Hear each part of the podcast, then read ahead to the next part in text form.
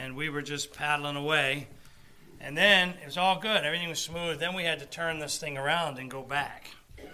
And uh, we were paddling upstream, and she kind of got tired. And so Big Dad has to do it, right? And I'm like, man, this is harder than I thought it was going to be. See, Pastor, what in the world does that have to do with the message? Nothing except for this. I'm going to paddle a little upstream. Most preachers, myself included, don't usually preach on a holiday that is past. But I'm burdened for today to continue to talk about Thanksgiving. Now, you know, the Bible says in the end time, one of the signs that people will be unthankful. It bothers me, and this is why, for me, you can do whatever you want to do, I don't care. For me, I try to celebrate Thanksgiving. What bothers me in our society is that we go from Halloween, which I don't really celebrate anyway, to Christmas. And it's like Thanksgiving is just kind of a, a comma, maybe, maybe just in passing. But I do think that it is the need of the hour that we recognize that we need to be grateful. And uh, so I was going to do three Sunday nights. I decided just to finish it today. So a, a couple weeks ago, we looked at a message called The Call to Gratitude. I don't remember that or not. But I said, God has called us to be grateful. And we looked at four reasons. We said, because He created us, because He cleansed us, because He commanded us, and because He commissioned us to gratefulness. And what I want to do this morning is I want to preach a message that I have entitled The Keys to Gratitude. And this is going to be a topical message. We'll look at three passages starting in Habakkuk chapter 3. And then tonight, I want to talk about some hindrances to gratitude. And really, what I found that hinders us from being grateful is sometimes a mindset. I'll give you one of them right now. You ever known anybody that has an entitlement mentality? I deserve, I deserve. An entitlement mentality will cause you to be ungrateful. It will. Because you're not going to get everything you think you deserve. we live in the real world, right? And uh, so I hope you'll come back tonight and we'll look at some hindrances to gratitude. We will sing all Christmas, though technically I think there was a little more Christmas in here uh, than maybe was uh, mentioned. We'll sing Christmas tonight. We'll have our church decorated for Christmas. And uh, Christmas is a wonderful time of year. How many for you Christmas is the, your favorite time of the year? Okay, good. You know, I, I really uh, debate between Thanksgiving and Christmas, to be honest with you. I love uh, Thanksgiving. I love uh, taking time to reflect uh, upon the goodness of the Lord. And uh, so I gave you enough time to find Habakkuk. Some of these small Old Testament books, you have to say, where, where is this? Where is this? And so we're here. And uh, I want to read three verses at the end of chapter number three. And then we're going to look at three keys to gratitude. The Bible says in verse 17, Although the fig tree shall not blossom, neither shall fruit be in the vines, the labor of the olive shall fail, and the fields shall yield no meat, the flock shall be cut off from the fold, and there shall no herd in the stalls, there shall be no herd in the stalls. Verse 18, Yet I will rejoice in the Lord. I will joy in the God of my salvation. The Lord God is my strength, and he will make my feet like hinds' feet, and he will make me to walk upon mine high places to the chief singer on my stringed instruments. Lord, we love you this morning. Thank you for the encouragement that at least I've received already, and I trust your people have, from interacting with one another and uh, from singing praises to you together. And Lord, as we listen to the special music, thank you for stirring our hearts.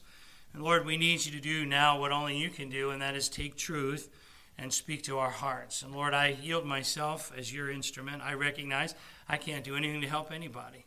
But I pray that you would use me to speak truth, and I ask that you would be glorified in what's said and done. And Lord, help us to be more intentional about being grateful. You are a great God and you daily load us with benefits. We love you, Lord. In Jesus' name, amen. Number one, I want us to see in Habakkuk chapter number three, the first key is what I'm calling a choice to acknowledge your Lord. In verse number 17, you see a description. God often would allow his enemies as to, to come in, the enemies of God uh, or of God's people, to come in and invade God's people. In this particular passage, the Chaldean invasion gives a description in verse number 17 of what's going to happen to the land.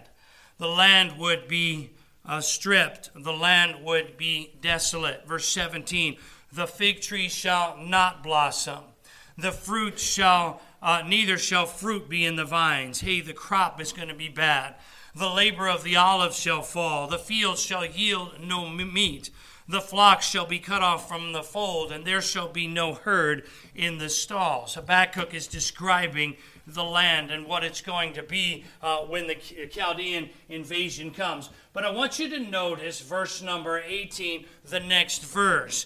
He says, Yet I will. A choice is made. And I want us to recognize that gratitude, by the way, there's a link to the word rejoice and the word thankfulness in the Word of God. They come from the same root word. When you look at the New Testament, I haven't studied out the Old Testament as well. I was studying for this, and I thought, oh, we'll talk about that another time. But in the, in the New Testament, the words are linked. The reality is, if we're going to be thankful people, there needs to come a decision in our lives where we look at our circumstances and recognize hey, my circumstances are bad, or my circumstances aren't what I think they should be, yet I will. I'll make a choice. I want you to see, first of all, this choice was a personal choice. He chose to rejoice instead of complain. He chose to rejoice instead of worry. He chose to rejoice instead of fear. You know, the reality is, if we're going to be thankful, we're going to have to recognize that we've got to acknowledge the Lord. This, the, the, the, the author says here, I will rejoice in the Lord. You see, sometimes you can't rejoice in your circumstances, but you can rejoice in the God of your circumstances. And we see that it's a personal choice. I think concerning Acts chapter number 16, Paul and Silas are beaten. They're out, they're preaching the, the gospel, and, and they're taken into uh, captivity and they're put in prison. And before they're put into prison, they're beaten. And the Bible says in verse 25 of Acts 16, they prayed and sang praises to God. Can we look at that passage of Scripture and say, oh, they only did that because they weren't suffering pain. I don't think we can. I think they were suffering pain. I think they were suffering hurt. I think they were suffering disappointment that came. They're out preaching. Any of you ever been accused of doing something wrong and you didn't do it? they weren't doing anything wrong. The authorities there just weren't happy that they're winning people to Christ that are hindering their pocketbook. And yet they make a decision to rejoice in the Lord. Many times the Word of God makes statements like this Nehemiah 8 and verse number 10 The joy of the Lord is our strength. Psalm 33, verse 1 Rejoice in the Lord, O you righteous, for praise is comely for the upright. Philippians 3 and verse 1 Finally, my brethren, rejoice in the Lord. Philippians 4 Rejoice in the Lord always. And again I say, rejoice. It is a rejoicing in the Lord, in who He is. The, the writer says this, verse 18 I will rejoice in the Lord, I will joy in the God of my salvation. But verse 19 The Lord is my strength, and He will make my feet like hinds' feet, and He will make me to walk upon my high places. Rejoicing in who God is rejoicing in what God has done. When my wife and I met, we were poor college students. And uh, we fell in love. And we decided that we were going to get married. And we still, well, she still owed a school bill. I guess I did too. We kind of did we combine them together? Maybe we combined them together. And we still owed a school bill. And we had people to tell us, you should wait until you get that school bill paid off before you get married. but we were in love. We didn't have much money, but here was our thought. You know what? We have each other. You still feel that way, baby? Oh, she still feels that way. We have each other. We don't need anything else. We'll work it out. We'll figure it out. We did, by the way. She went to work for Bob Jones University, and I was an operations manager in a golf company, and all of her money went to pay our school bills. And she would come home, and sometimes she'd say, Here, I have a check for $2. I said, Oh, you can keep that. Yeah, you can have that. You're two because all of her money just went to pay. The, now it was our money, so she, I gave her lots of money. You know, it was all our money together. Of course, we never had lots of money, but I tell you that story to say this: Do you know when you have the Lord, you have everything that you need. And we can look around at our circumstances and we can say, this thing's not going the way that I think it should go. But I have the Lord, and I am going to rejoice in the Lord, in the God of my salvation. Do you know nobody can take that away from you? Do you know someday the trumpet's going to sound and the dead in Christ's going to rise and we that are, are alive and remain be caught up together with the Lord and will so forever be with the Lord? Nobody can take that away from you. Amen. You say, yeah, but things aren't going here the way I should. This world's not your home. You're just passing through. And things aren't going to go the way that we think that we should. And if I choose to rejoice in my circumstance or to be try to be thankful in my circumstance, sometimes it's a challenge. But when I choose to rejoice in the Lord, the God of my circumstances, boy, I think that's where we find rejoicing. That's where I think we find a gratefulness in our hearts. Uh, rejoice in the Lord, Psalm 97, verse 12. Ye righteous, give thanks at the remembrance of his holiness. Isaiah said, uh, I will greatly rejoice in the Lord. My soul shall be joyful in my God. For he hath clothed me with the garments of salvation. He hath covered me with a robe of righteousness, as a bridegroom decketh himself with ornaments, and as a bride adorneth herself with her jewels. God and the greatness of God. Someone wrote this I'm thankful, Lord, for many things. I'm dedicating to the praise of only Thee I pray. Aside from blessings temporal, apart from gifts so kind, I'm thankful for the giver more than all the gifts combined. I'm thankful, Lord, for who Thou art, for Thy great love divine that stooped one day at Calvary's cross and saved a soul like mine. I'm grateful for the years gone by in which, with guiding hand, Thou hast with utmost wisdom led all by a perfect plan. I'm thankful, Lord, for many things apart from gifts so kind. I'm thankful for the giver more than all the gifts combined. You know, the Bible tells, uh, God told his people in the Old Testament not to tempt the Lord. For lack of, I don't have a lot of time here, but bottom line, let me summarize it this. Hey, he said, You've tempted me these ten times. The idea of tempting the Lord really has this idea Lord, I'm going to serve you so long as you do X, Y, and Z. And if you don't do X, Y, and Z, then I'm not going to serve you. You know, regardless of what God does that we think He needs to do, He saved our soul. And we need to recognize and emphasize and accentuate in our minds all that we have in Him and I can rejoice in the Lord. The, the, the writer here, Habakkuk, I can, he could rejoice. Why? Even though everything in verse 17 was going to be bad, he could rejoice in the God of his salvation. A thankful heart really comes from a right focus on the Lord. Number two, I want you to turn to 2 Corinthians chapter number 12.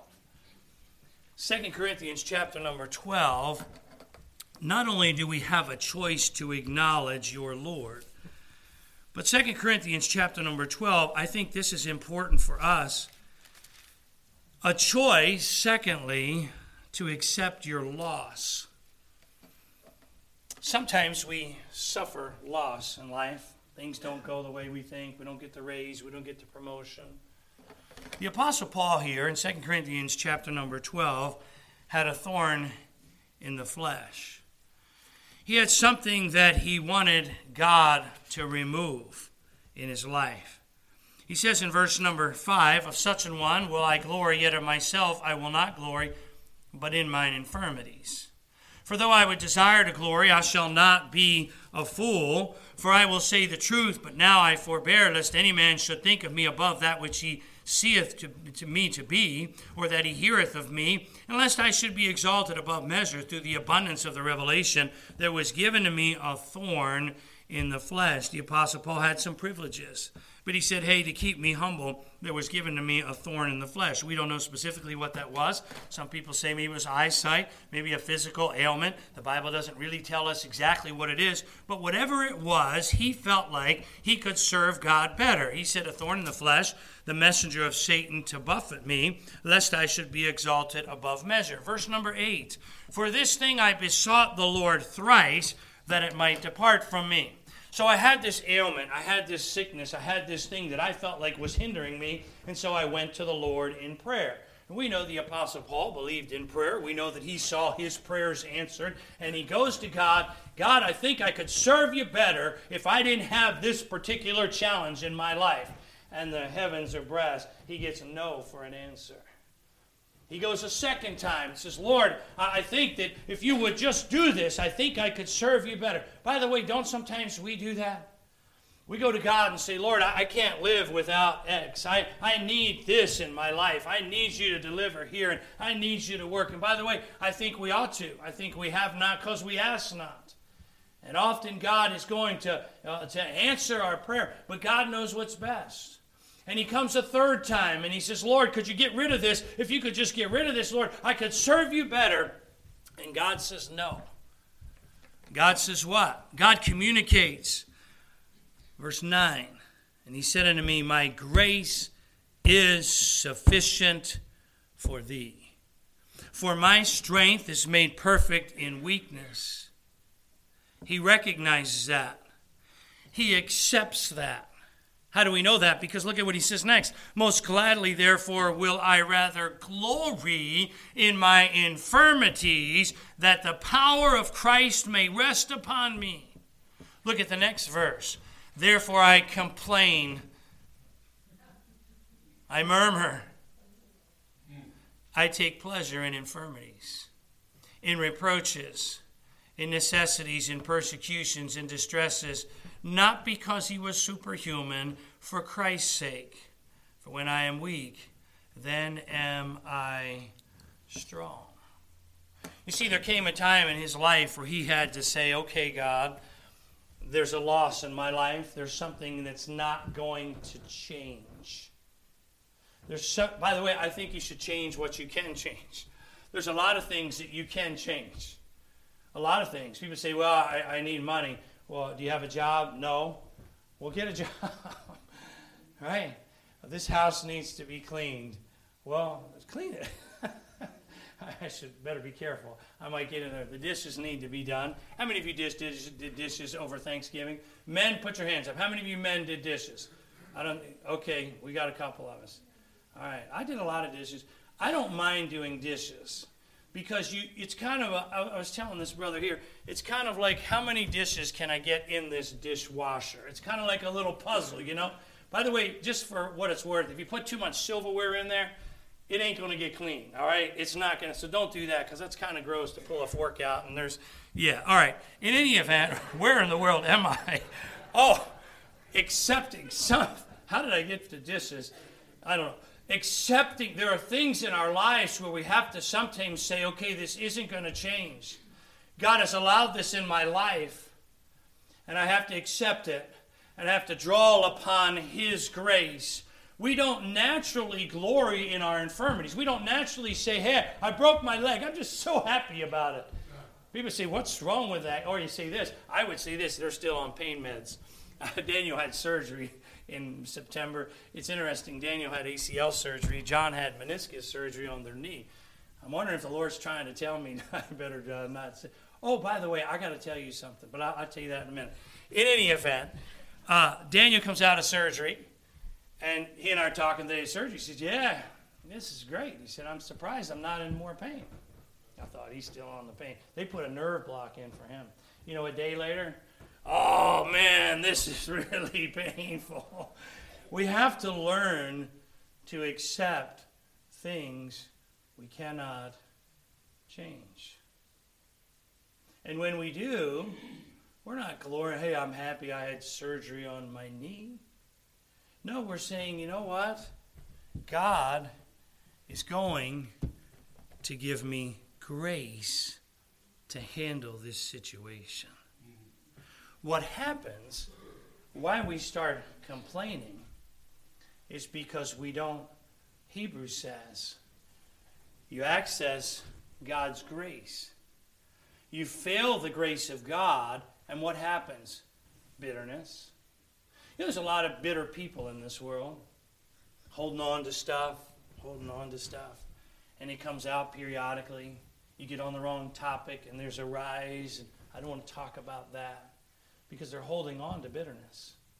Do you know the answer for bitterness is to access the grace of God?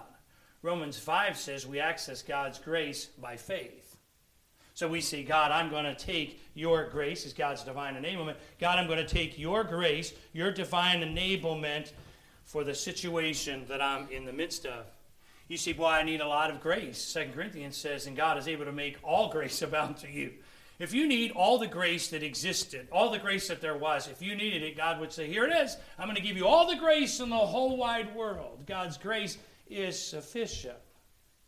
But our problem is we have a hard time. We want to rejoice. Number one, our circumstances are not the Lord. But our problem is we have a hard time sometimes accessing God's grace because we don't like things to. How many of you like change? Most people like routine. They don't like change. But the reality is, life does change. Things do happen. And sometimes we can find ourselves here in the midst of 2 Corinthians 12, Paul, hey, Lord, I need you to do this. Please do this, Lord. And God says, My grace is sufficient. When I access God's grace, I can learn to glory. I can learn to to uh, to, to to find um, God's will in it, to to accept God's will. Um, in September 1881. Just 16 years after the Civil War, Vice President Chester Arthur became the 21st President of the United States when James Garfield died. In November, having been in office for just over two months, Arthur, whose father was a Baptist preacher, issued a proclamation for a day of thanksgiving in which he wrote this quote, And although at this period, when the falling leaf admonishes us that the time of our sacred duty is at hand, our nation still lies in the shadow of great bereavement. And the mourning which has filled our hearts still finds its sorrowful expression toward the God before whom we but lately bowed in grief and supplication. What's he saying? He said, You know what? This is a time when it's really a tough time, but we're still going to be grateful. Countless, yet countless benefits which have showered upon us during the past 12 months call for our fervent gratitude and make it fitting that we should rejoice with thankfulness uh, that what the Lord in His infinite mercy has singly favored our country and our people. What's He saying? Hey, it was a tough time. But we're going to take a time out anyway. By the way, sometimes the, the now, what I'm going through now, can eclipse the 12 months of God's faithfulness. What he's saying is, yes, God has been good to us all year long. And even though we're in a difficult time now, we're going to still praise God. And we're going to accept what God has allowed in our lives. A acceptance with your loss. In 2 Corinthians 11, you go back a page, Paul went through a whole bunch of stuff. Verse 24 40 stripes save one. Thrice was I beaten in journeys, weariness, painful is verse 27. Who is weak? Verse 29. Look at verse number 30. If I must needs glory, I will glory of the things which con- concern mine infirmities. we, we looked at this a few, uh, a few days ago. Paul said, I have learned in whatsoever state I am, therewith to be content. What's he saying? I've learned how to be abased, how to abound. His contentment wasn't found in his circumstances. And there are times where we have to accept what comes our way. Let me give you a third key and we'll be finished. Turn to 1 Timothy. 1 Timothy chapter number 6. And we'll look at one verse here.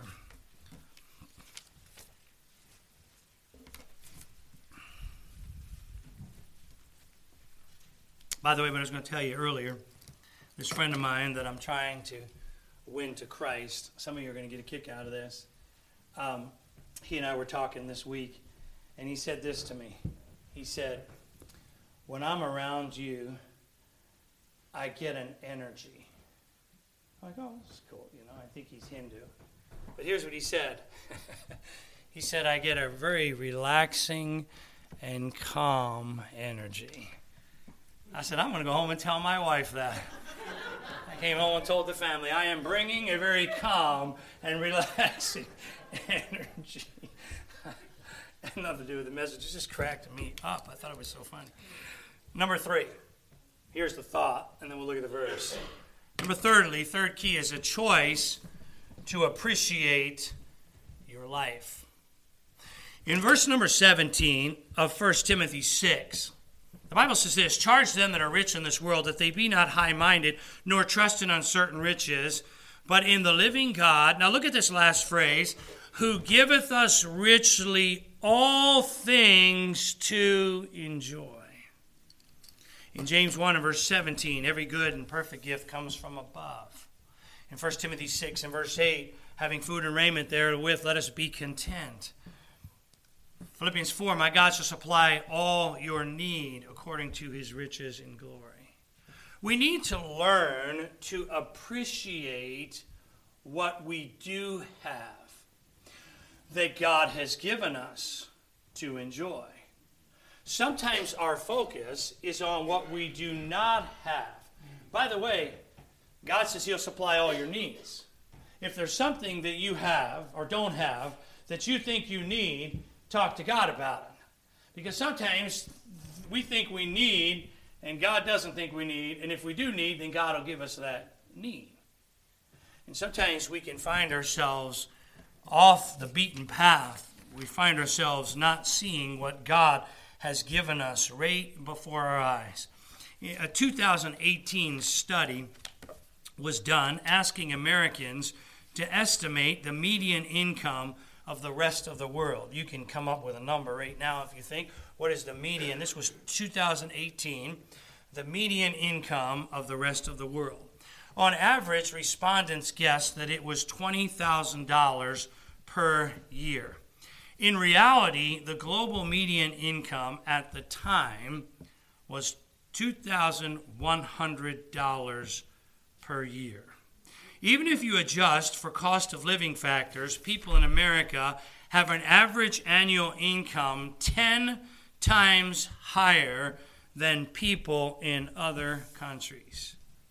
Does the fact that they, us, we, benefit from a remarkable financial disparity produce gratitude and contentment. Often people in America are not regularly thankful or happy. Instead, there's a desire to want more. But compared to the rest of the world, you're rich. All of us are rich. I read about a guy who was going to sell his house. Got a friend who was a realtor and said, Now, I'm going to describe the house and I want you to write it down and read it back. And so, uh, and then you can put it in the paper for an ad. So he told him about the house, and then the realtor read it back. While he was reading it, the man said, Wait a minute, wait a minute. Read it again. He read it back again. Then the man said, The house isn't for sale. All my life I've dreamed of a house like that, and I didn't even realize what I had. Sometimes we don't realize what we have until we don't have it. Which takes me to my second thought not just appreciating what you have, but appreciating who you have. Who has God put in your life? For sake of time, I'm just going to read you a bunch of verses. You can write down the references as you want, if you want. I'm amazed at how many times the Apostle Paul is thankful for the individuals that God has put in his life. In 2 Timothy 1, Onesiphorus, in Romans 1 and verse 8, I'm thankful for your testimony. 1 Corinthians 1, I'm thankful for your growth. Ephesians 1, I'm thankful for your faith and love. Philippians 1 and verse 3, I'm thankful for your fellowship. Colossians 1, 3 and 4, I'm thankful for your faith in Christ and love to the saints. 1 Thessalonians 1, 2 and 3, I'm thankful for your faithfulness. In 1 Thessalonians 2 and verse 13, he says, I'm thankful for your teachable spirit. In 1 Thessalonians 3, verse 7 to 9, I'm thankful for your stand. In 2 Thessalonians chapter 1 and verse 3, I'm thankful that your faith grows and love abounds. Philemon 4 through 7, I'm thankful for your love and for the refreshment of the saints. God has been good to all of us. Psalm 68 He daily loadeth us with benefits. We'd have a lot more thankful spirit if we would appreciate the things that God has given us and the people that God has put in our life. He said, Yeah, but they get on my nerves. And you don't think you get on their nerves? They just don't say anything about it. I mean, all of us have strengths and weaknesses. All of us can bring a calm, but some of us sometimes can bring a, a less than calm atmosphere. Where would we be without the individuals that God has put in our life? How long has it been since you said to an individual that God has put in your life, I'm thankful for you? And I'm thankful that God has put you in my life. By the way, I've said this many a time. I know it's going to be a surprise to some of you. They can't hear you when they're laying in the box, you know, before the service. Yo, I appreciate you.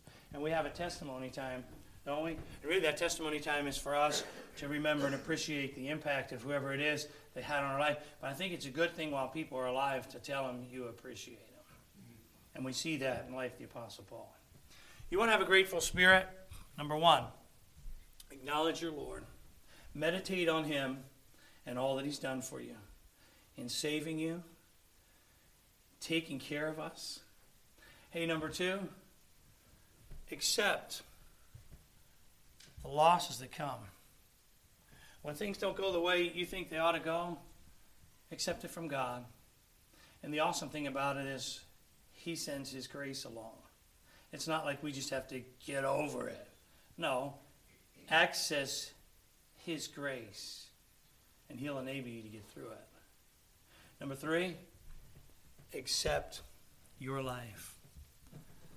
Accentuate all the good that God has done for you. Do you know the only the, the difference between an individual that is negative and an individual that is positive? A choice.